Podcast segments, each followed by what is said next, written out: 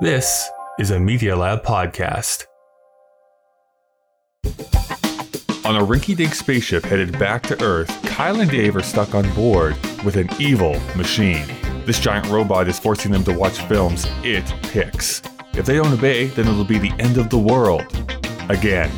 This is mostly Kyle's fault, but he's not going to face an apocalypse alone, especially not on this ship that seems to be held together with tape and imagination. This is Kyle and Dave versus the machine.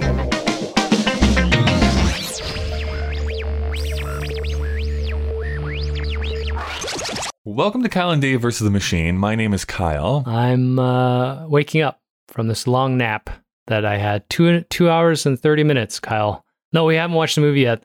I'm Dave. And I'm the machine. Mm, two hours 17. But uh, this is a podcast where a sentient machine is forcing us each season to watch movies from a specific year in order to prevent it from initiating the apocalypse. The machine still threatens our lives if we don't review the films it asks us to. Although we do tend to talk about the ideas of the movie rather than the movie itself. And today we're going to be watching the film Tokyo Story. 思いがけの温泉へも入らしてもろうて。ああ思わん散財かけたの。ええ気持ちですな。うん。明日一つ早起きてこの辺をずっと歩いてみようか。そうですな。何でもこの先の方にええ景色のところがあるそうですよ。女中さんそう言うとりました。そうか We should give a big thank you to our patrons over on Patreon. We just got a new patron, Dave. Isn't that exciting? Ooh, that's exciting. I think I wrote this down properly. CM underscore 47. Ooh. I think is what their Welcome. screen name is. Thank you. Um, I'll correct that if uh, if I said that wrong, but they're contributing to help us continue this show. And plus, each month we do do a bonus episode over there, which is great. Well, now is the time to do story progression, of course, Dave. Why? Bec- before we get into talking about There's this week's film. Okay. Yeah. Yeah, this deep and rich fiction that we find ourselves in. The machine has told us that we are now allowed to go back down to the surface. We've finished our quarantine. Okay. So uh, come with me. We're going to go into this little pod bo- bay door thing. I don't know. Wow. Shuttle. That's what I was trying No, to think this of the word. Yeah, this is workshop really well. Okay. I'm Right. in. Wait, desc- describe for the for the listeners what we're doing here right now, Dave. uh, it is very wet in here, which is What? gross. Yeah. oh, Yeah. yuck. Well, What, what's been going on in here, Dave? I think you're supposed to push that button there, Dave. All right. Uh, boop.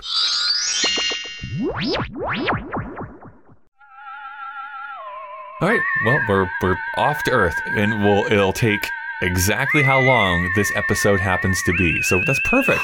We'll be down on the surface of Earth. We've been gone for over a year. You'll get to see your family.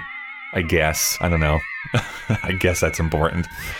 Um. So while we're doing that, I mean, we want to talk about our history with this film and, and that sort of thing. But before we get to that, there's another topic I just want to briefly discuss, Dave, because it seems like we get into this argument off mic all the time, which is streaming versus physical media.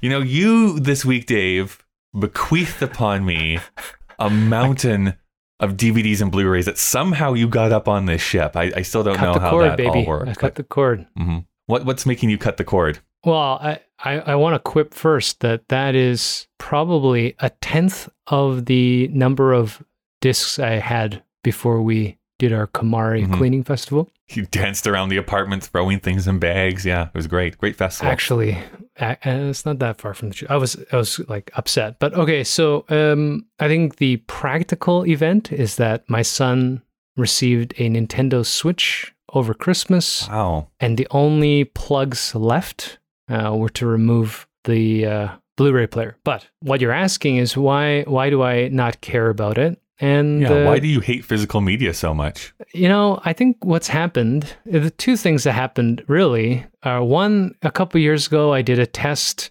online to see if I would uh, appreciate high fidelity audio, and I failed miserably. And I realized I don't know why I care so much about uh, Dolby this and that. We can hardly hear anything. Uh, and, and two, uh, and B, I don't remember which uh, notation system I was using. I think there's so much content now And I know we're in a streaming platform war with uh, viewing rights, so you know I'm not going to get access to a lot of stuff. You know, even having let's say Netflix or Apple TV's just released because they're trying to fight with original content. I don't have time, honestly, to go back. Like I love Singing in the Rain, but as much as I've often talked about rewatching it, it doesn't make it onto the TV because I had to spend two nights trying to watch The Eternals. It's not that The Eternals is any, it's a piece of shit, but uh, I can't keep up. We talked about how we can't do the MCU marathon anymore. There's just too many pieces now. Right. That's a big thing. Helen and I had a nice talk about that. Uh, it's just kind of over. She had the whole Sex in the City compilation, however many uh, seasons of that I call dibs on that. and she held on to that because she did rewatch it once, but who cares? You know, we, we Mhm, we're watching what what does she watch? Uh, Inferno Island or whatever the Korean dating No show idea what that on. Netflix. I mean, there's just a lot of stuff to watch. So here's here's the only thing about this. I guess what I really am going to say here is that I'm of two minds. The part of me that's lazy and enjoys the convenience of like tapping two buttons and I'm watching a movie is great. I love that. I can be literally laying on my bed and be watching The Seven Samurai in like five seconds. It's 30 years that's how too long it's late. going to take me. Well, regardless, I could be watching Singing in the Rain like within. it, it takes a short amount of time to like you know send a tweet than it would take me to go and find that movie and watch it like right now. On the flip side of that, it's not that it's like the fidelity and stuff like that. I I guess I just have a bit of a problem with certain companies walling off the rights for certain films. Mm. There's still films that are not available to stream online. They're just not available. The only way to do it is either to have a physical copy of it or uh, you have to torrent it, which, you know, that, that is an option out there as well. Not for us because we live legitimately and legally Mm. and lawfully. Of course, we're Yes. always, always within the bounds of the law. Don't ask us how we watch the Devils. So there's, um, but even more egregious. This actually came out this week as we're recording this. whether you like the movie or not, the original Adventures in Babysitting. You know the movie with Elizabeth Shue. Have you seen that movie, Dave? Yes. Believe the actual line at the end of that movie. What it culminates with is her saying, "Don't fuck with the babysitter." That is what that line was when it was released in theaters, as it was released onto home media. That is what that line is. On Disney Plus, that's not what she says. She says, You don't mess with the babysitter. And it's been scrubbed out. And that really kind of bugs me that there's this like soft Revisionist history. Yeah. revisionism, revisionism that happens where it's like, oh, we can't have this on our streaming service because we're Disney. Even though it was released by Disney back in the 80s, so that's even more mind blowing to me. Sure. That stuff really bugs me that they have to do that. I have no problem with like Gone with the Wind, let's say, having that uh, message at the beginning, like, hey, this was made at a different time. The depictions of racism are something that we acknowledge, but like, here's the full uncut film. Do with it what you want. That I find a little bit more honest than being like, oh, we have to like re re edit this line. And the only way to do that now is to have physical media so that you can actually watch the actual film. I don't know. My brother told me he just watched Aliens, and they still haven't Mhm. put back the automated uh, gun gun scene in the hallway, which sucks. Mm-hmm. But you know, again, when I was more in tune with that nerdiness, I would absolutely agree with you, and I think that's a problem. I, I agree with that. It's just, um, at least you know, with that specific example. Am I going to notice and do I want to watch Adventures in Babysitting again? You know, no. Well, yeah. Um, you know, am I upset about Star Wars? Yes. But did I watch it and not really notice it? Yes. You know, I don't give a fuck who shoots first. It's not important to the story, in my opinion. Like I hate all, some all of the, the. letters that people are going to write, you can send those directly to Dave. so I, I don't know. Um, at the end of the day, I just made the decision that uh, I just I, I don't care. I love movies, Kyle. You know, we wouldn't be able to do this for Mhm. so many years if I didn't love movies. But I don't want this failing technology that, like beta and VHS, in like five years, right. It's not going to matter anyways. If they ever get rid of HDMI cables, it doesn't matter how many original uh, versions of these discs you have. Mm. It they, you won't be able to watch them, and that is a little defeatist, but a reality I'm willing to face. You know, my son doesn't even Mm. watch movies; he builds stuff on his iPad. The world's changed too much. I know.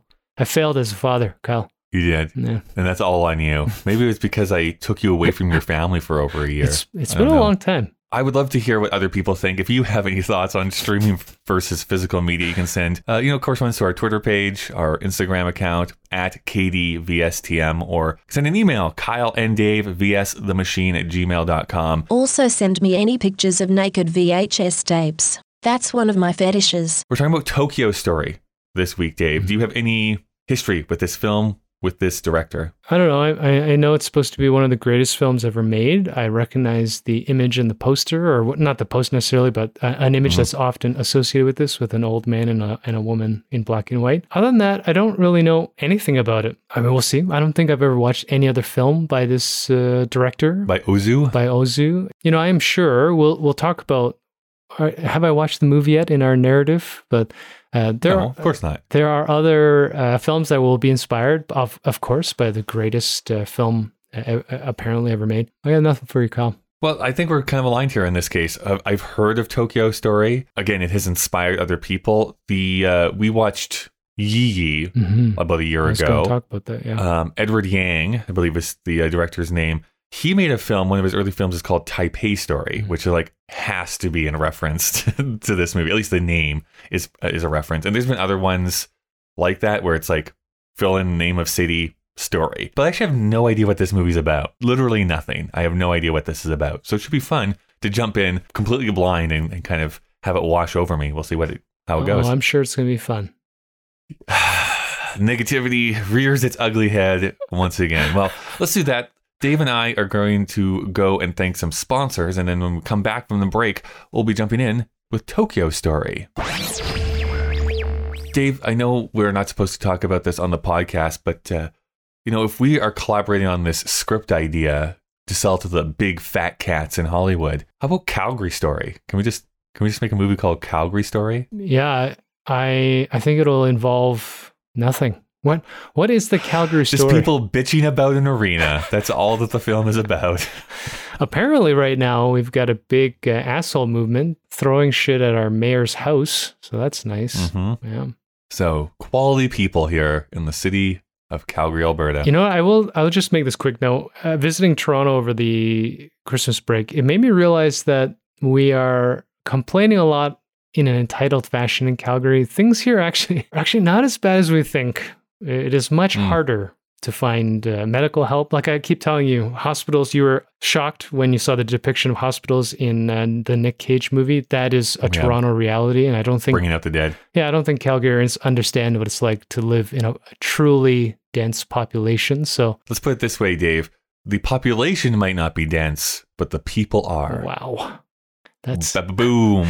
Rocky Mountain House in your face. Calgary Slam. Okay. Uh, Kyle and Dave vs. the Machine is a proud member of the Alberta Podcast Network, locally grown, community supported. The Alberta Podcast Network promotes and supports Alberta made podcasts and connects their audiences with Alberta based businesses and organizations. This week, we're also brought to you by the Alberta Podcast Network. So let's go and listen to one of our other great shows. In the small prairie town of Hillview, In the center of town, Hillview's single traffic light shifts from red to green, which has no effect whatsoever as Main Street is, as usual, completely devoid of traffic. bored teenagers use their modified hoverboards to sneak into other dimensions. An abandoned cityscape lives half buried in the sand. Welcome to the multiverse. it's dangerous. The entire right side of her body looks like uh, just a glitched out mess. It's stupid. and then I immediately uh, turn around and punch him. It's got parent groups in a panic. Just don't do it, okay? Hugs, not slugs. All right, thank you. And it's the coolest thing ever. This is Slug Blaster. Well, your funeral and ours, I guess. And then Angus points and fires. There's an explosion, a burst of slime goes flying. Your reign of terror has come to an end. It, it kind of scrambles and glitches out. And you can see that this is like a smoking crater where your ray gun hit. Sick. Quantum Kickflip, a Slug Blaster actual play podcast, part of the Alberta Podcast Network. Boy, what that's a I love that show that we just played. Yes, I'm glad to hear our uh, partner podcaster bracket. Correct. Which, S. which episode should people listen to? What numbered episode should they listen to? 32 was a good one. Yeah. Also, 32 is a good one. 204 or two, depending on. Yeah, sure. yeah. Yeah. You know, we don't even have 202 episodes yet, Dave. So, feels like um, it. what do you have for me this week? Let's talk about Rumi. Rumi. Let's. There's an umlaut on the U. Hey, German. Mm-hmm. Uh, Kyle, if you have cold drafts or if your lights are flickering, if it's if you hear a leak, it's may not it may not be a poltergeist. You know, you might Yeah. have It might be this little like pod shuttle that we're on here right now. It is leaking pretty bad. if you really want to know what's going on in your home, Rumi's got an Ask a Home Inspector service and they can probably help. You can connect with a certified professional home inspector, not Kyle or Dave, like people who actually know what they're talking about. Mhm. Although Kyle and Dave always have an opinion about everything. You can contact them by phone or yeah, you video- need a phalange. you you totally need a phalange. So uh, these home inspectors, the professional ones, can be contacted by phone or video call, and they can answer your questions. Rumi will let you know what's easily fixable with a little DIY, or when you might need to call in some professional help. Visit rumi.ca, that's R U M I.ca, and book your Ask a Home Inspector appointment today. You need uh, more trough in your eaves, Carl. I've been told that repeatedly. Well, okay, we've now watched Tokyo Story, our both of our first introduction to the director Ozu. I am so scared about this, Dave. I I saw you and your stupid face on the couch reacting to this movie, and we're gonna get so much hate mail. So, Dave, tell me, what did you think about the movie Tokyo Story? Well, I don't know about hate mail. I, I think it's overrated. Mm. I mean, it's not like a bad movie. I just, I mean, you know what? I, I'll say this. When I first watched it, which is right now, versus when I Mhm. read a little bit around it, uh, it's slightly different. It's not enough to make a big impact. My score wouldn't change, but it gives me some insight into why it has been culturally reappraised. This movie was not that well reviewed when it came out. And that- That is correct. I, I I'm beginning to worry about Letterboxd, Kyle, because I suspect Well, okay. there's this revisionist problem where a lot of people are trying to appear Well, cultured. uh, m- maybe, maybe, but you, I, I, I don't want to draw with a big brush. Like, oh, if you like this movie, you're you're making it up. no, no, no. What I'm saying is the numbers lead me to believe that this is going to be a sweeping uh, treatise on something, and and it technically is trying, not trying. It technically is having a conversation about something very important in Japanese culture. Uh, I just don't care. Yeah, that's my problem. Hmm. Uh, as a Korean, we have very similar familial structures. So there is a part where I can kind of comprehend what's going on, but I also don't care about that either, you know? So Hmm. at the end of the day, this is still a good movie. There are some beautiful, uh, the performances are exceptional. At the beginning, it's a little theat- over theatrical, uh, the way that each person is, it requires a little getting used to. They talk directly at you into the camera. They're they're all shot in very still and sort of uh, eye Very level. static or- images. yeah, eye level Yeah. thing, which we don't really see in a lot of cinema anymore. And they're acting at you. So they're having a conversation with you, even in their interchanges. So, you know, that takes a little while to get used to. They do not explain who the characters are in relation to each other. And I don't know if it's the English translation, but it took me an hour to figure out who was related It took to me a while to figure out how how everyone kind of interrelated to each other. Just just for people who might be listening in and may not have watched the Oh, movie, right, just a very basic. This movie is actually pretty simple to explain. It's this elderly couple who go to visit their children in Tokyo. Their children are kind of like, we don't really want you here because you didn't tell us you were coming, so we're trying to fit you into our days. The parents go home, the grandmother passes away, and then the kids have to come to the funeral. That's basically what this movie is. Like the, in a very broad strokes, that's what this movie Yeah. is plot wise. Sure. I mean, we're missing a few, like the most important character, which is the widowed daughter-in-law. Daughter-in-law. I think that's my broad stroke opinion. It it's a good movie. I can understand why it would make a lot of people's pique a lot of people's interest. Uh, I just found it boring. So I have a lot to say in response to that. So unlike Dave, I do care about what this movie is trying to communicate. Here's the problem that in somewhat is that Dave, you got into my head because you sent a text message to me being like, movie's trash, awful, you shouldn't watch it. I thought you already watched it, honestly. exact quote and, and i was like oh no oh no what's what's going on and so i kind of had this negative opinion as i started watching the movie Mhm. i have to do a a long walk to get to my point so i'm going to try to make this as very compact as possible. As a fan of musical theater and of Stephen Sondheim specifically, he basically made a career out of these like really intricate, deep human concepts and really wrapped it up into shows performed by and for adult audiences. Like he did not cater to teens or, or people younger. But I recall when I was getting into him and getting into musical theater, there is a show he does called Company, which is all about turning 35 and trying to find a relationship and feeling like time has passed you by. Which, as a teenager, I was like, I don't get this. I don't understand why this is important. And then when I got older and older, by the time I was 30, I was like, oh, I get this and it speaks to me deeply. And now you're near death and still aren't in a relationship. Conversely, there's another show he does called Follies, which is basically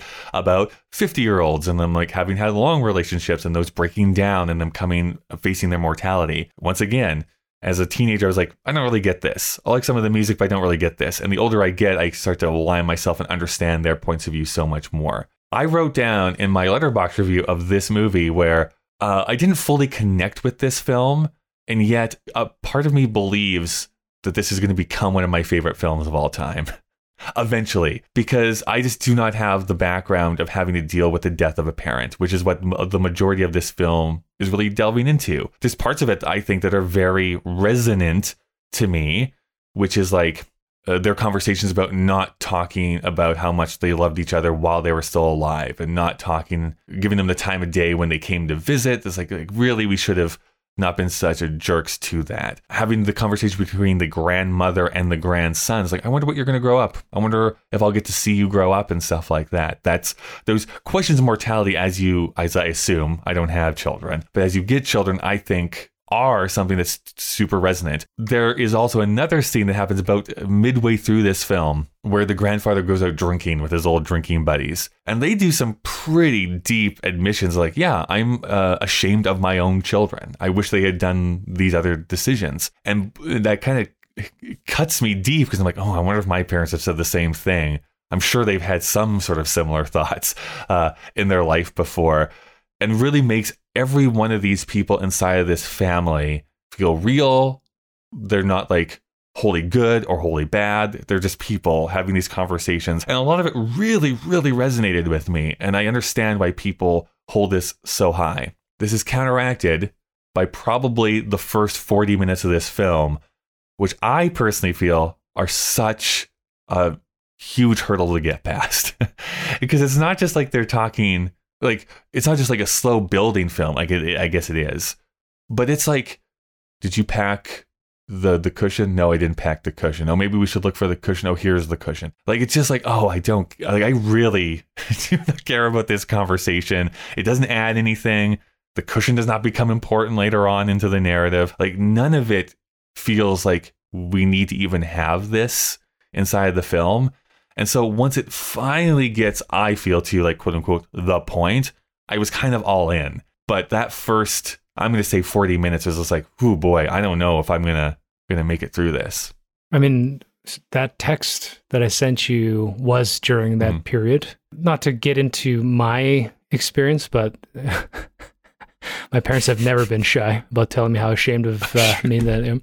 okay. Uh, that that is changing uh, now, and I you know, so for example, when the mother passes, even when she's having the conversation with the daughter-in-law, you know, I cried.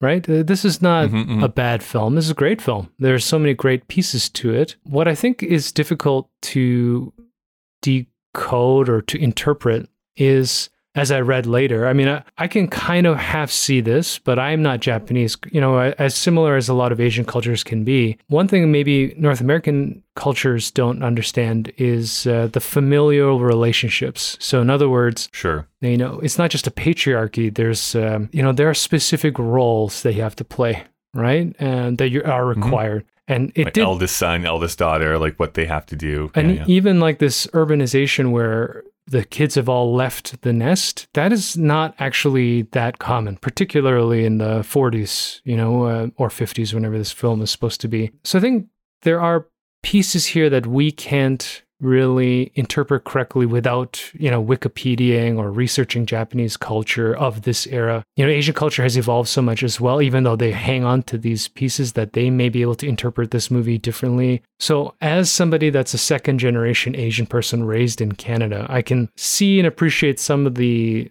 language and relationships that happen. So, like the opening scene, you know, that is something that happens. Like, not to bag on my dad too much, but I mean, he's trying to be softer. But he'll sit down at a table and he'll just be like, "Give me a water.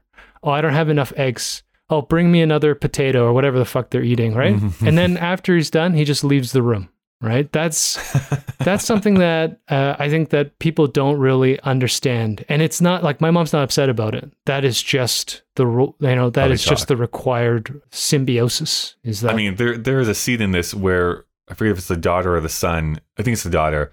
c- uh, Calls the grandmother like, "Oh, you're getting fat." I'm like, there is a no reality where I'd be able to tell my parents right? that to their face. Uh, well, you know what's interesting about that? I, I think that these are these little uh, comments about the changing culture because you, you wouldn't necessarily be able to say that in Asia either. And I suspected as we were watching this that this is as much sort of, you know, humanizing and trying to be as real as possible about lived experiences while at the same time commenting about like every Japanese film we've watched what they're really going through. I mean, even the smog monster, it's like a, you know, it's a it's a, a treatise about what they're experiencing at the time. There's definitely a comment on the different generations and how it's progressing, right? The, again, the grandparents, there's that one scene where they say, the city is for the young. Like, this is not, this city is not made for us anymore. And that's fine. Like, we have our own house wherever. I don't remember exactly where they were living. They're bringing, they're coming in by train. But it's just like, yeah, this, like, this city is just not made for us anymore. And I think everyone will get to that point where it's like, yeah, this society is not made for me anymore. I'm just, I'm done. Why do you think I live in Calgary now, Kyle? right, right. I um I like I get your point though, saying like this is very much a Japanese film, and, and in fact that is what uh, Japan thought at the time. They thought this was too Japanese in many ways, so they didn't even release it internationally uh, for a while. But what I find hilarious, this is based off an American movie. This plotline is from an American film that they just adapted into a Japanese storyline. Um, so for me, that while yeah, there are certain things and certain customs that they have and they show in this movie, they're like, oh, like, like I don't fully understand what this means or what that what's going on. I think the core of it is pretty internationally um, viable. There's actually on the Criterion Channel. There's this writer. I'm so sorry I forget his name, but he's a Jamaican writer talking about this movie being his favorite movie of all time, and he says like how weird it is that it's this movie made by a Japanese person filled with Japanese people and Japanese customs that's speaking directly to a guy growing up in Jamaica. And and that's that's how he felt when he watched it for the first time. So I think that there is a way for you to come in at this without being like this is so different and foreign to me than than anything else. I, you know, movies of this level have many different facets and a lot of depth. So when you were describing it, you were talking about uh, what's the right way to put it? Examples of individual human relationships. So how the Mhm. parents, like what struck out for you, and I think it's striking, is when the dad finally succumbs to his clear alcoholism with his buddies, and they're talking about how their true feelings are different than what they show to the public. They say, yeah. so yeah. I think that's a universal human. That's not a Japanese thing. That's a universal human problem. I'll use this lowercase p problem. I don't have a family, so I don't know what you're talking about. And now we're doing the existentialism thing again. But we live separate modes, right? Like how I appear to others and how I appear to myself, et cetera, et cetera, et cetera. So that is just storytelling. And, you know, one of those things about classic films and novels and, you know, why we can still read Shakespeare or, or old myths, uh, they're speaking to universal human truths. The Japanese part is uh, sort of the uh, relationship between the small village what what is important to the family structure. And I, and I don't know many you know jamaican anything about jamaican culture but if there are like many countries uh, families that all are supposed to live together that's one thing. I feel like north america is not really like that. I could be wrong but i feel like north america is more people just get out and individualism Sure, but- and, you know? But but I, but I think it's more talking about even more base things than that. About like I, I kind of loved once the the parents kind of got in there and they're bouncing around to all the different children, like how each one of those couples interacts with them, and like you take them to the thing. Like, I don't want to take them to this thing. You should try out the Kabuki theater. I don't want to take them to the Kabuki theater. And some of them feeling like, oh, like you can very outwardly see how frustrated they are that they're there. And some are putting on a happy face. And like, I, I think honestly, that is, that is that, that's a North American thing too, where the kids get around and talk about the parents. The parents get around and talk about the kids. Each kid has a different relationship to their parent. There's another film that came out recently called Come On, Come On, stars Joaquin Phoenix uh, directed by Mike Mills. Um, I'm one of the few people who were, wasn't uh, like totally taken with that movie, but there's this one moment where he, because he plays the uncle to this young boy that he's helping for like um, a while because the mother uh, is off doing something else. But he's having this conversation with the mother, so sister and brother on the phone. She drops this little thing. It's like, what's humbling about being a mother, one of the things that's humbling about being a mother is that I will never even though if I spend a lot of time with him, I'll never understand everything about him and he'll never understand everything about me. And I think that this movie is kind of saying the same thing. It's like, even if you are living underneath the same roof, even if you are taking care of these people, it's impossible to know everything about the other person internally because that's just so, we'll, we'll never know. We'll just never know that level of the person. You know, you have siblings. Uh, I can't remember how, yeah. how close you are in age. How you interpret who your parents are is different than your siblings, even if you grew up together. Right. So my brother Correct. and I are a year apart. How we see our parents and the relationships we have with them are fundamentally different, even though they should technically be the same. My sister is quite a lot younger than us, seven seven years. So my parents were, at least in my mind, different people. I mean, same people, but you know, act had a different relationship. And she's a, a, a female, and we're males, so there's mm-hmm. you know different expectations. So for me, uh, I've come to realize, especially after having a kid, that uh, this idea that we're supposed to understand anybody is such a big fallacy. Sure. My, my wife and I have been together for 22 years now, but we still surprise each other because we, you know, that's just how humans are. Like you jump out from like closed doors. Well, I'll do that too because it's or, fun. But, yeah. um, you know, we are always evolving. We watch this dating show you know, Helen did, and these Korean hot mm-hmm. Koreans are on an island professing their love to each other. It's, it's a fucking joke, and I, I think um, one of the things that we've realized is who we are, who we were when we were 19 and 22 when we met, and what we thought we would be and what we wanted out of a relationship are so fundamentally different than what we are now. And you know, this movie is that type of film where it's a universal thing where you see that, you know, amongst the two and a half, three generations, right? Like the kids are snotty. Fuck, man, I hated those kids. Yeah. Boys should be lively, though, as the grandmother says. Oh, gross.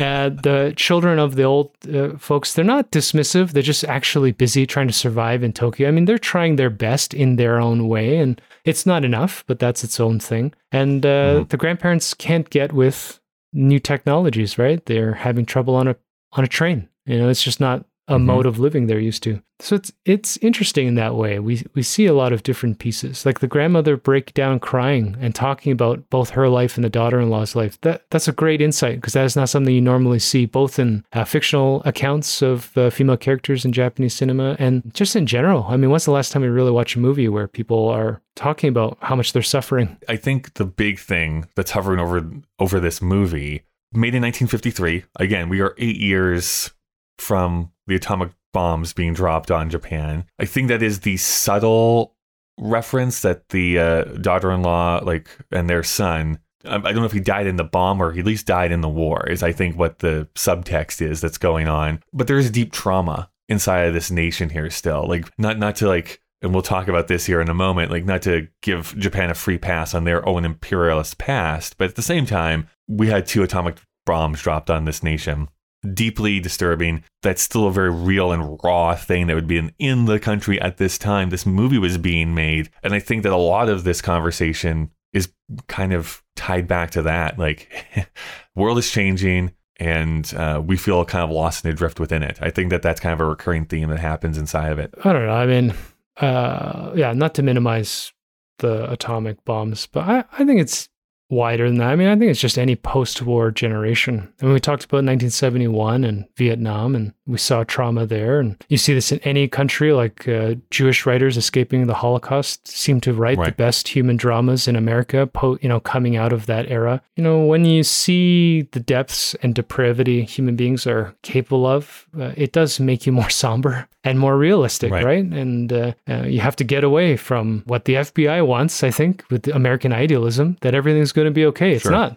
Uh, and there's that line the daughter daughter-in-law says, which is such a classic sort of theme in all Asian cinema and TV shows. Yeah, life is suffering. You know, living Mhm, through mhm. things is not supposed to be rewarding. You're kind of Very Buddhist of you. yeah, you're kind of um, well, I mean, Japan and Shinto and Buddhism, I mean, there's a through line there, right? That this is not something we're supposed to be jumping up and down all the time. Again, a bigger subtext that maybe the Japanese culture informs and the American culture maybe uh, has trouble seeing or got attracted to Buddhism for this is that uh, suffering doesn't mean that you're not enjoying life either. In fact, one would argue Right. with the Buddhist tenet that you can only enjoy things when you've suffered because you have something to compare it to. These people are not unhappy, which is, I think, an interesting part of this film. Although the, the grandfather does say at one point, he does say, I am so sad. But I, I agree with your broader point. You're right. These are not like morose, sad people. Yeah, like even that, the expression for the grandfather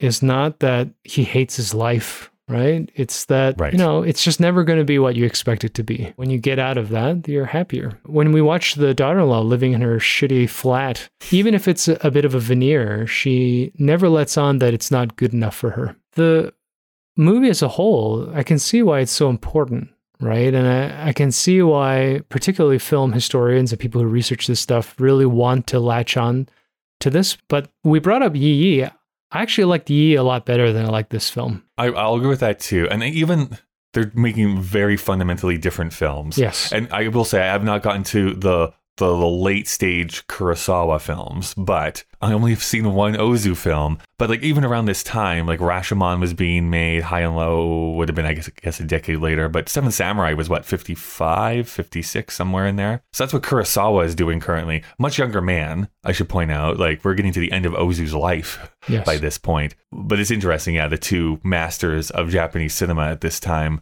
and what they were what they were finding important to talk about. Yeah, to your earlier point, maybe, yeah, this is an old man's movie. So then why don't you like it, Dave? Old man's movie that's a reflection both on his life and Japan in general. I think it does need to be contextualized, even if it's universal, that this is maybe why it's considered a Japanese film, because it is a direct comment by a Japanese artist on what he sees as, you know, Tokyo, so the center of Mhm. Japanese culture. And we as viewers get to draw our own experience. Like if a person raised in France watches this movie, they'll probably still be moved by it, but will have their own Right. Interpretations because of whatever French culture is, um, baguettes and berets. That would have been a better title, You know- honestly. Baguettes and berets. You know what I liked about you know what I liked about Yi Yi? You're right; they're not the same. Yi is similar in that it's meant to be uh, almost documentary, like uh, a day or a week. I can't remember how long that film lasts Mhm. in the life of one Taiwanese family. One family. and so it, it must be in some part influenced uh, by this director's work, Oh, I think so. Like, neorealism. Or I, I mentioned. Taipei Story, but then he made the four hour long film Brighter Summer Day, which I still want to spend the time to sit down and watch because I liked Yi Yi so much. I have a feeling that these types of themes probably brought into Oh yeah, unquestionably through right. his vision. Yeah. I, I bet you anything, I'll be like, oh, maybe this is the film that distills this message for me in the way that I want to watch it. Um, yeah, and I guess I don't want to sound too negative. I like to exaggerate my displeasure because uh, I think, like you, me sending the text is like me reading a Letterboxd inversed. You know, this is a film that is what is it ranked in the Letterboxd 250? Like top 10 or it's pretty high. yeah, we'll get to that here in a second. Yeah. So my expectation is that if I'm going to sit down for two and a half hours, and this is supposed to be this magnanimous, you know, Japanese epic, essentially, I, I wasn't ready for a small sort of familial drama and a comment on Japanese society. If I'm ever in a mood to sit down and watch a family sort of represent what culture is in the 50s, sure, maybe this is the best thing out there in this year, but I don't connect with it that much. So, I honestly can say this, and this is true. When one of my parents passes away, this might be the film I want to watch again because I think it will hit me even more so as as a passing of time, that sort of thing. Um, I've actually read a few people review talking about that, which is they came back to this after a death in the family and it resonated more with them when after Sure. they had gone through that I mean- that process. Yeah. Uh, like I said, it made me cry. It moved me in in its Mm. most powerful moments. It does take so long Mm-hmm. To understand the language of this film. Especially when you don't have subtitles on. Yeah. That's like saying that, right? Like when I go through a bad breakup and then I watch a tragic rom com, it's going to mean more to me. I, I, it's for me, it's a bit of a fallacy to bring that up. Uh, there are so many movies that deal with death and familial relationships. Why would this be any different than any of those? You know, and this is the thing about prizing certain movies. I, maybe I'm wrong. Maybe this is the best uh, story to deal with death, but I don't. I don't know. I don't believe it.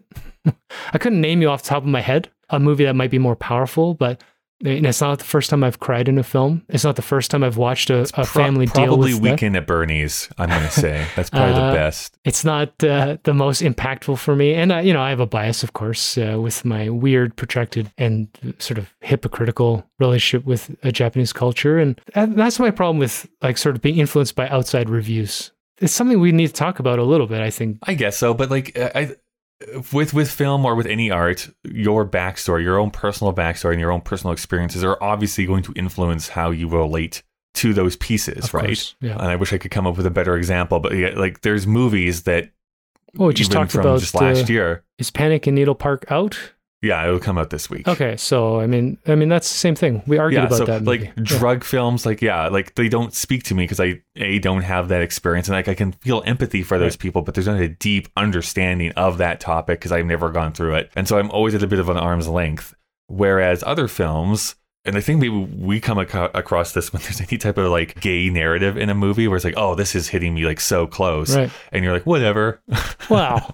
Yeah. it's a thing. But you're right. I mean, if you have a Yeah. queer experience and there's a movie written by queer people for queer people, Mm-hmm. me as a person on the outside, even if I'm, you know, Mm-hmm. friendly, I don't live in that. So Right. it's not going to give me the same connection.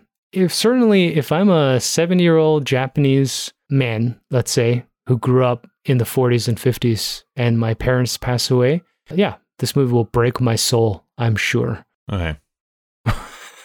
well, let's see some backstory here quickly. So, Tokyo Story was released on November 3rd, 1953. Currently, it is rated 4.4 out of 5 on Letterboxd, which means it is 40 on the top 250 of all time. It is rated 8.1 on IMDb, which puts it at the uh, as number 181 on their top 250.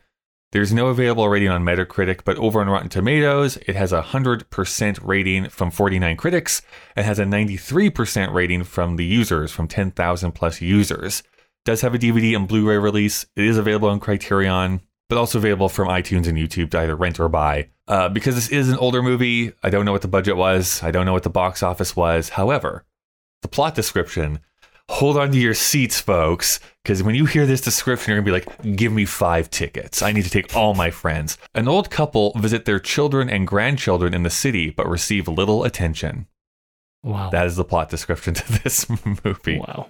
It does have a tagline, and coming off of last week, Dave, you remember this. Uh, this is a new thing we're doing, putting on the tagline, and I offhandedly said maybe we should make a game out of it, and so I have. Here's the game. I have three options of what you think the tagline could be for this movie, and you have to pick the right one. So one of these is the actual tagline, and two of them are from my mind's eye, Oh, something I completely Okay. made up. Okay. Is the tagline for Tokyo Story, as long as life goes on, parents and children will never fully understand each other? Is it, as long as life goes on, relationships between parents and children will bring boundless joy and endless grief? Or is it, as long as life goes on, relationships will bring happiness and misery? They're all so similar. You're you're off the cuff I shit. know. That's that's bullshit. Plus, it's interpreted into English, so this is not going to work for this right, I movie. know, I know. Yeah, I mean, So basically, as a quick All right. overview again, they also I, they all start they all start with as long as life goes on. But is it parents and children will never fully understand each other? Relationships between parents and children will bring boundless joy and endless grief, or relationships will bring happiness and misery. I'm just trying to I'm trying to imagine how like linguistically it would translate in an Asian language. I don't care. Uh, three. Incorrect. It is the second one. All right. As long as life goes on, relationships between parents and children will bring boundless joy and endless grief. What a mouthful of a tagline that one is. Well, I mean, you have to ask how many kanji characters it was. Actually, kanji is a complicated. Three. Okay, this is where you can really start to make fun of me here. Um, so the stars: Shishu Ryu as, Sh- Shukichi Hirayama, uh, Shieko Higashima, uh, Higashiyama as Tomi Hirayama, Setsuko Hara as Noriko Hirayama, So Yamamura as Koichi Hirayama, and Kudoko Miyake as Fumiko Hirayama. Those anything you want to say about those uh, actors? There's not a lot. I mean, the only interesting thing I found was on Setsuko Hara, who plays, uh, or maybe it's Hara Setsuko. Anyways, yeah, she's the uh, uh, the daughter-in-law. She's quite famous, apparently. the The interesting thing uh, was she's known as the Eternal Virgin, which is interesting. What? Yeah. So What does that mean? I mean, she's quite beautiful. She's very successful in the Tokyo film scene, but she never married, and there was no controversy Mm. around her. And therefore never had sex. Well, and that's the thing about Asian cultures, right? Is that, uh, for example, if we think we're puritanical in North America, there's a fundamentally different sort of approach, even Mhm. though we see in Japan when uh, when they go the other way, it's quite extreme. But anyways, uh, so this in the 50s and 60s, she's apparently known as the Eternal Virgin because she never marries, but she's so beautiful and uh, she always Mhm. plays these sort of uh, tragic romantic heroines. It's kind of like actually, I suspect, not implying that she's gay, but you know, we we've met so many gay actors, uh, leading men in Hollywood that uh, sort of have this aura too, where they're like, oh, the unattainable perfect man, and it turns out they're attainable. It's just you weren't allowed to attain it because uh, you're a woman. I guess Japanese people noticed she retired as soon as Ozu died. And so there's an implication they were actually in a Mm. relationship, but it doesn't matter because uh, there's not a lot after that. yeah. The only other one I know really is uh, Shishu Ryu, who is the grandfather. Yes. Like he was 51 or something and is portrayed as like this ancient man, right? Like but he had a fo- he had 40 more years in his career. Like Yeah. he acted up into into his 90s. In fact, he's in one of Kurosawa's last movies, Dreams. So he's one of the people in, inside of that. He's good in it. I mean, every actor, I couldn't find much Yeah. on any of them because, you know, they're international actors and not all of them are, uh, you know, big names. It seems like they may be, you know, Kurosawa has this too, like a little troupe that uh, Yeah, is right. in a lot of Ozu films. So We should start our own troupe. Well, that's the other thing. Like, uh, I, I'm I'm speaking as if I know this off the top of my head, but like, or like I know a lot more about this than I do. All I know is that there was Toho was one of the major studios. This was the other major studio, uh, right? And but they operate the same way. So Ozu was in this other major studio, and they had a group of people that you could draw from. troupe so actors, they just right. like picked the same actors. Yeah.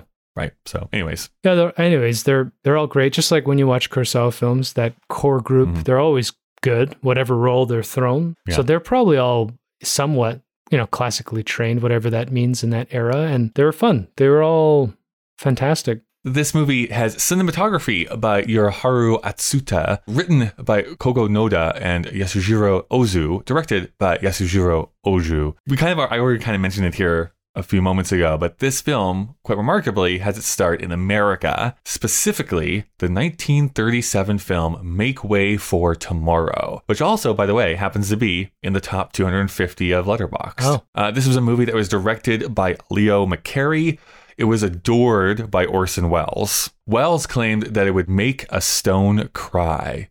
and to that I say he has not met David Young. I It's cried. basically I cried. this It's basically the same story but set in the depression era United States rather than post-war Japan and the ending is also different. I read the plot synopsis. It seems like it focuses a little bit more on these two young lovers rather than like the whole family dynamic. Anyways, That's a statement on culture, right? Yes, 100%. This was director Leo McCarey's favorite film that he ever did. In fact, when he won an Oscar for a different film a few years later, in his acceptance speech, he said, Thanks, but you gave this to me for the wrong film. Wow. wow. Ungrateful. Pretentious. Right? No. Yeah. Jesus Christ. That's what it takes to be a great director. You got to be an asshole. Mhm. Regardless, longtime Ozu collaborator Kogo Noda had seen this film and loved it. Noda was born in 1893. Wow. Meiji Restoration, baby. Mm-hmm. and had been a reporter and then a film writer for a magazine. And after this huge earthquake that had happened in Japan, he decided to follow his passion of film and became a script writer. He actually wrote Ozu's first film, Sword of Penitence, which is a silent film and is also, unfortunately, a lost film, as are most silent films. There's just no no prints that have ever been discovered of it. Now, Ozu was 10 years younger than Noda, so he was born in 1903. He began by making short comedies and then transitioned into more serious films later on into his career. As with Tokyo Story, the themes are most commonly among uh, most common in his filmography are about family and how like the generations relate to each other. He also, look into his filmography, have has a lot that refer to seasons. Right? There's like early autumn, late summer, late spring. Because his films weren't making that much money, he was actually conscripted into the Japanese army in 1937. And Dave, I'm going to throw this to you. Apparently, he then went on to do some war crimes. Well, yeah. Anybody who partakes in war is committing crimes. you know, there's no such thing as a morally uh, absolved soldier, unfortunately. I mean, you are there to kill and harm other people. But I think any sort of imperialist and colonial enterprise is. At least in our eyes, more repulsive because of the sort of uh, power dynamic, right? And uh, Japan already has a bad reputation in Asia because they didn't just uh, colonize Asia, they uh, destroyed them. We can make some comparisons to some of the colonial uh, exploits of Europe, but Japan is known for some abject fucking torture and raping and all kinds of disgusting things. Ozu's part of what is it, a chemical warfare unit in China. Um, in China. and he's got anecdotes about uh, comfort women and all kinds of uh, fun things There that is soldiers such a long section on his Wikipedia page about comfort women. Yeah.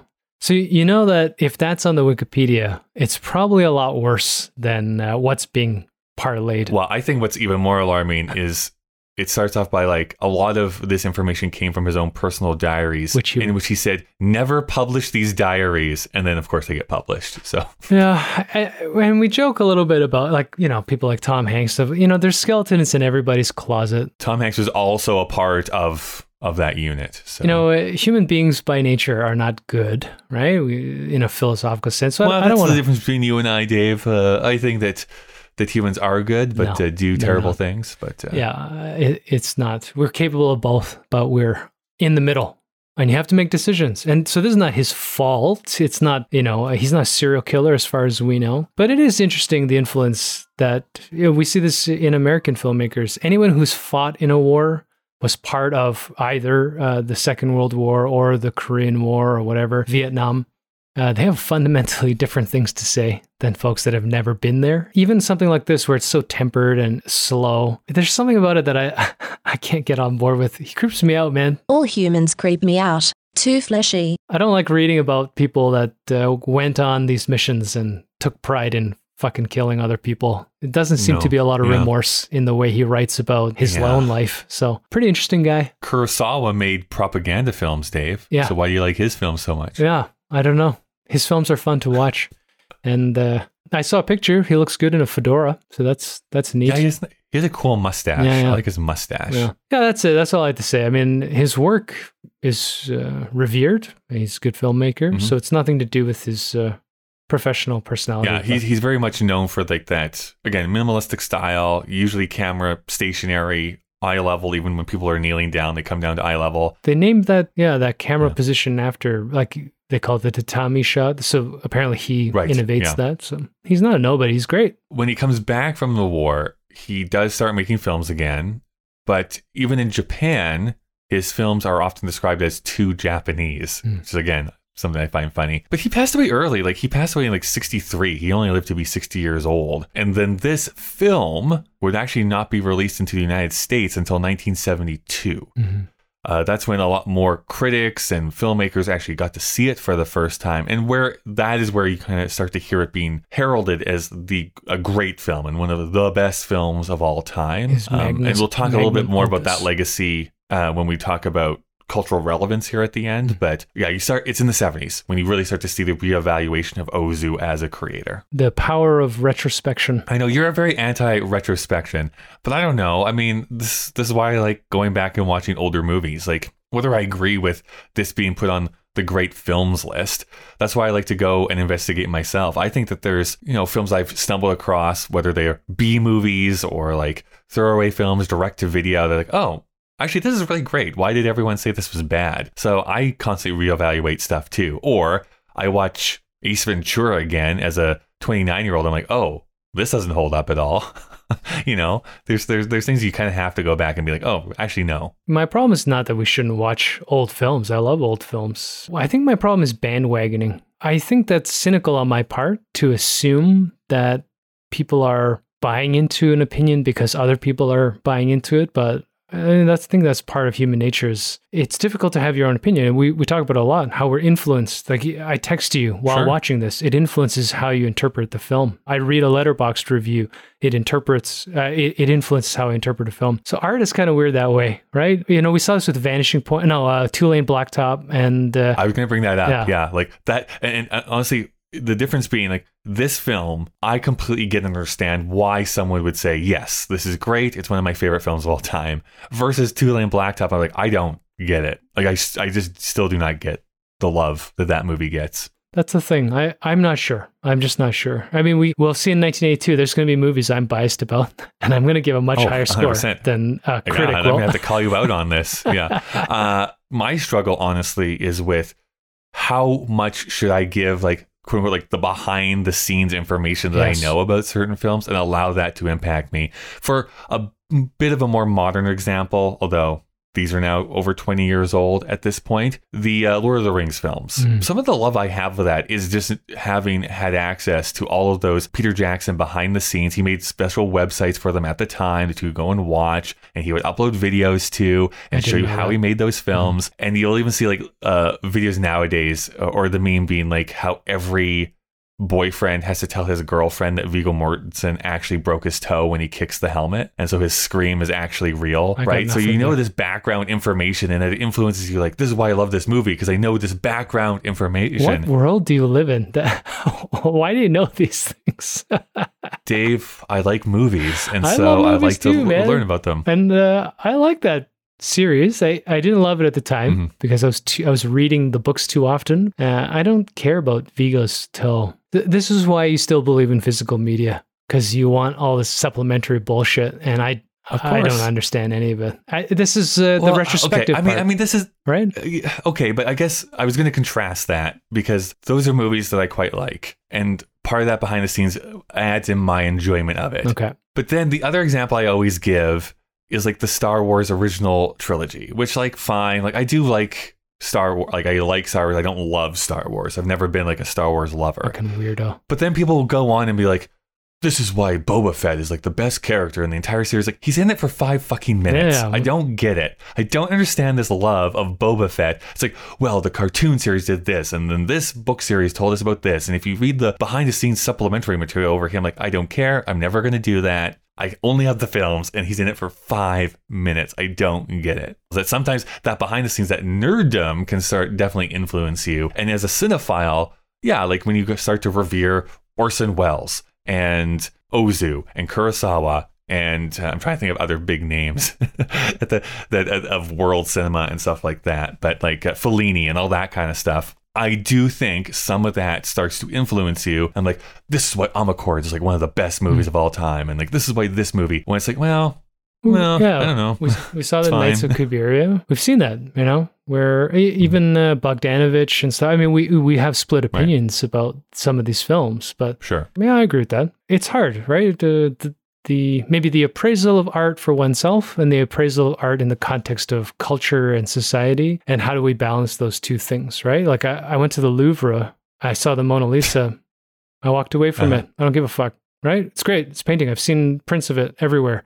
But somebody who studies art and wants to know about how one uses a certain type of textural paint to make this effect, they might stare at that fucking thing for like six days and uh, have a you know full erection the whole time if they're a male. And I, I well, don't. I mean, I, I I, don't I know. will say, like, I stumbled across this TikTok video of this art historian just talking about this one painting and what like all the things in it actually are referencing. And I find it fascinating because like of course I wouldn't know this because I didn't live in 1600s Italy. So you can call it like this is what he's trying to communicate. This is what this thing means. Painters of the time would have known that this color over here is representative of this. I'm like, oh, this is really cool. I like it that you're breaking it down. Someone who's knowledgeable is breaking it down and, and explaining it to me. That stuff I love. Like the explanation of a shot or why it works or how it was constructed is cool. At the same time, unfortunately, that also gets like, and now you have to love everything that this director has ever done, or you Right. have to love and, and revere them as like this master of cinema. Where it's like, no, there's a cool shot. Yeah.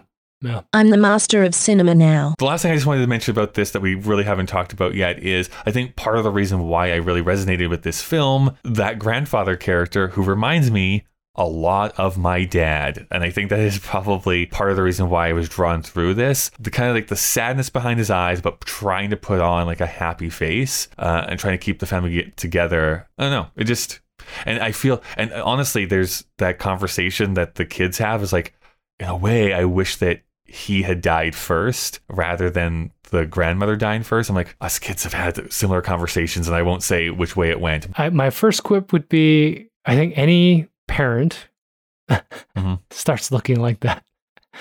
You know, th- there's a contrast, I think. They've uh, been beaten down, yeah. Yeah, a little bit. I mean, I don't want to sound too negative, but I, I notice it in myself too. I think as emotionally stable as I've been my whole life, once you have to live generationally, this idea of suffering changes its definition, right? When you're young, Sure. suffering's like, I didn't get to watch the movie I planned to go watch. I didn't, you know, get to meet the person I wanted to have a relationship with. I mean, there are, they're important and they're emotionally viable things to discuss, but there's a different line when, like in this guy when he's drunk when he's talking about himself his kids you know like his career his family's happiness overall whether they're actually doing as well as he had hoped whether he's okay with that, that there's so much more weight at every time every turn as you get older and older. I've been noticing you know my parents are in their mid 70s when i go visit them now i mean they're shrinking literally. They're shrinking they're frail. It's going to happen. Uh, so as we get older we have to deal with that as you brought up at the beginning uh, like I said, this is not a bad movie. Uh, this is an important film. Just because I've seen we and we've all seen so many films.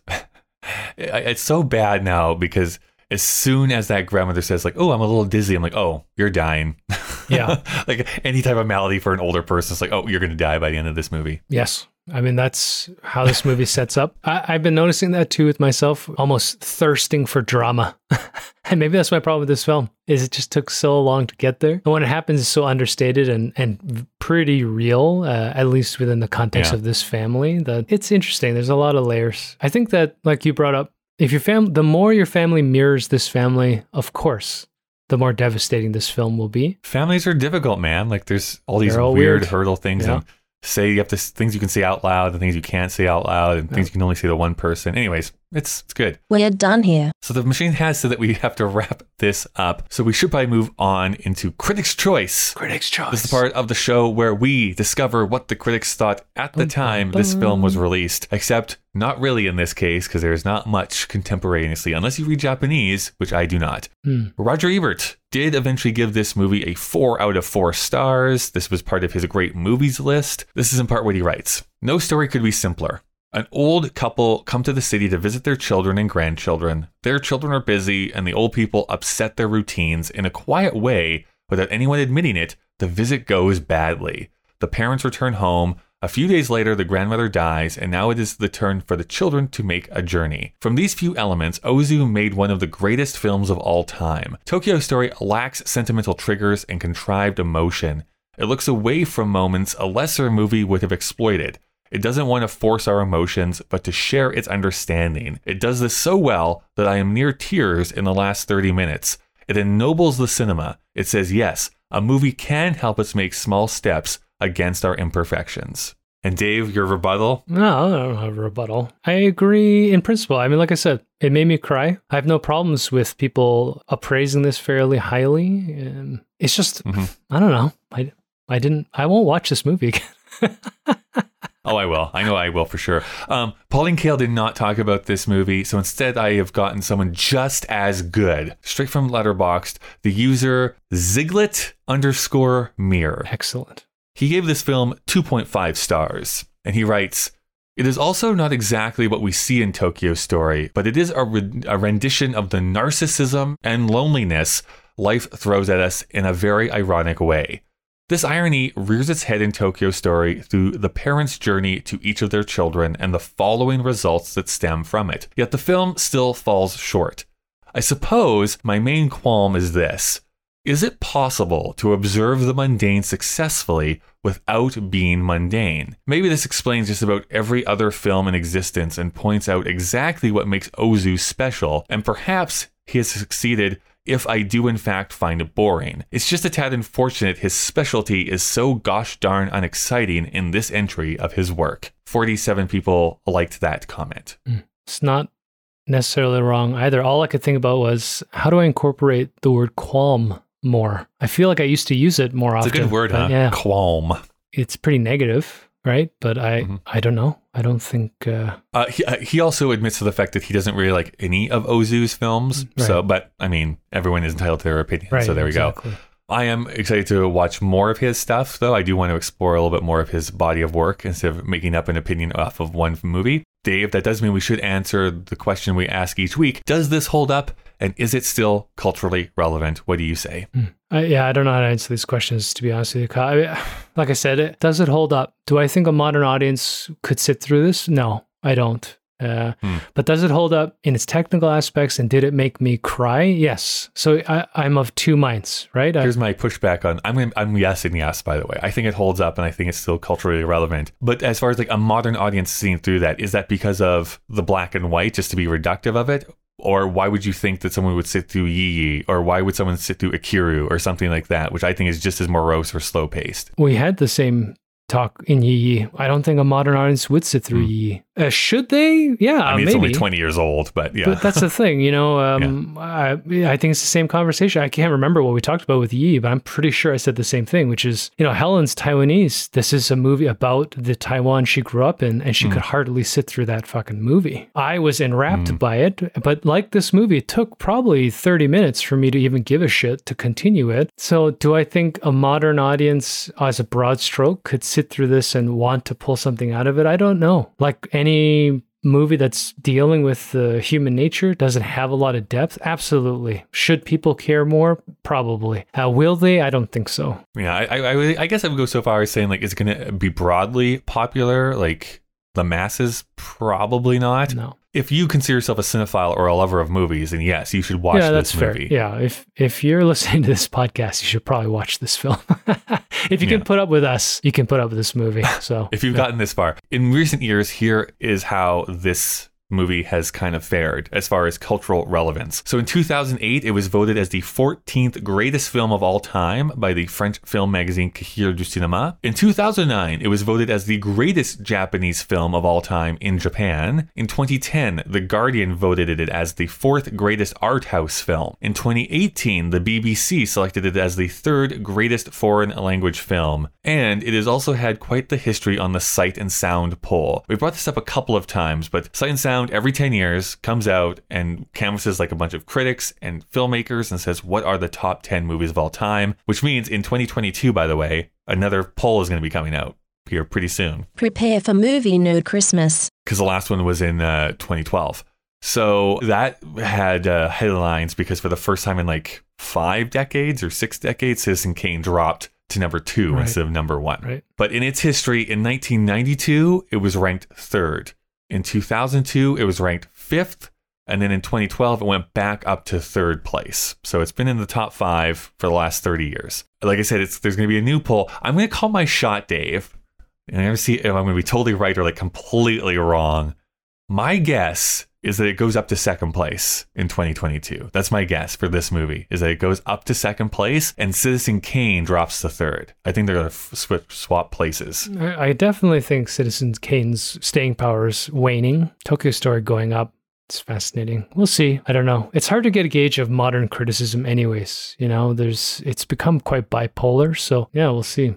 I, I don't follow We'll these lists, as you know. I'm not a big awards ceremony type of person. So Well, when this list comes out, we'll make a special episode all about it. Sure, yeah, we should watch those movies and get upset. So, is it culturally relevant? Sure, right? Created these groundbreaking uh, minimalist shots. We we have all these things happening in it, so why not?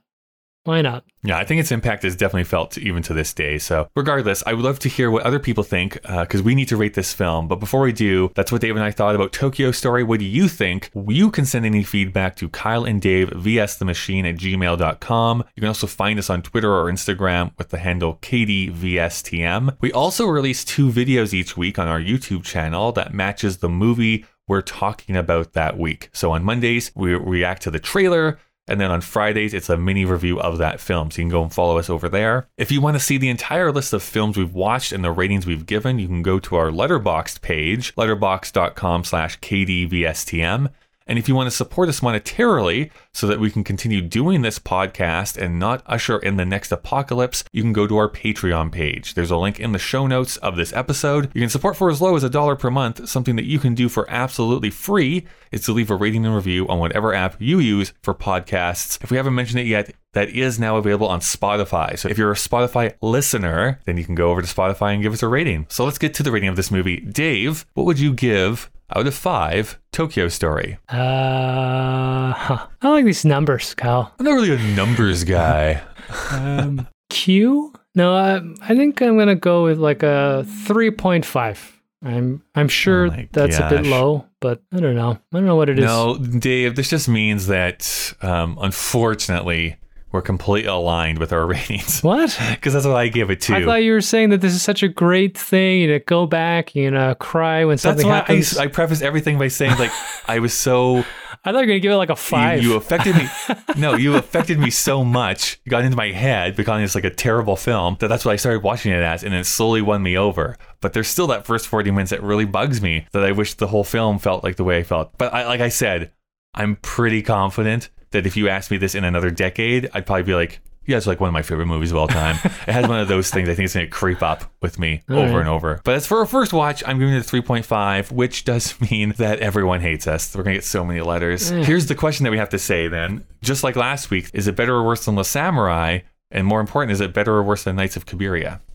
These are hard, eh? Now that we're getting um like it is more because I'm split. I'm split in this way is that I think I enjoyed watching Nights of Cabiria more, but I think this has more relevance than the Samurai. Like I probably put it in between those two, but I don't know. Yeah, I mean, as much as I am critical about the pacing and, and the slow start and, and some of the super positive reviews of this film, I, I might even put it on top of all of them because uh, A, it made me cry, at least because Mm, of the, right. the the mom, uh, the grandma, but for me, it would be my mom uh, passing away. And B, I feel like I don't know. I always two part these things, but I I feel like not so much that I would watch this film again, but if I were to watch this film again, it would have you know these deeper sort of meanings. Uh, I found Le Samouraï, for example, as you know, we talked about last week, style and not a lot of depth. So I think I would not care. You know, I'll care less even if I on a second viewing of that film. And uh, Nights of Kabir, I actually just don't remember that well.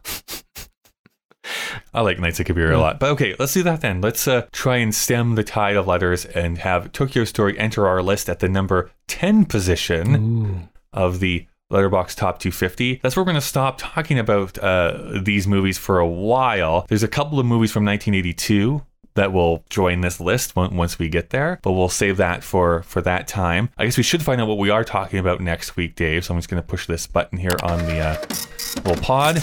Oh, well, we're going to start 1982 in a very interesting way, Dave. We're going to be talking about losing ground. Which, from my uh, uh, recollection, is a lost film. So I guess we're going to talk about uh, losing ground as our entry point into 1982. I should also point out next week is going to be pretty heavy for us because on Monday the trailer for 1982 is going to be released. So like a 90 second preview to whet people's appetites uh, will be released on Monday. On Wednesday is going to be our preview to 1982. So it's going to be a full episode talking about some of the things that were going on at the time. When are we recording uh, as all well this? as what. I know, Dave. So, uh, talking about the time, and then also things that were going on in industry and socio-political stuff Wow. uh, of 1982, and then finally our losing ground episode will be released on Friday. So, What? big week next week for the podcast. So it's all news to me. So this will be fun. Yeah. It's all in the document, Dave. It's all in the, the document. All right. Uh, anyways, so I look forward to that. Oh, whew. prepare yourself for landing here, Dave. Wow. Holy.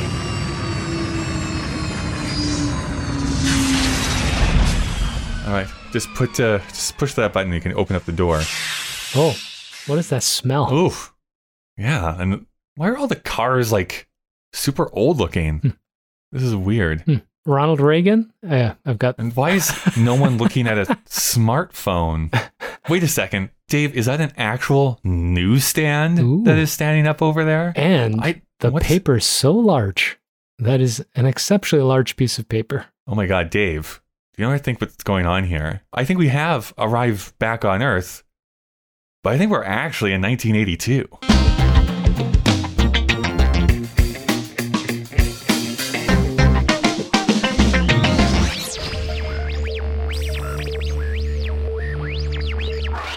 All humans creep me out. Too fleshy.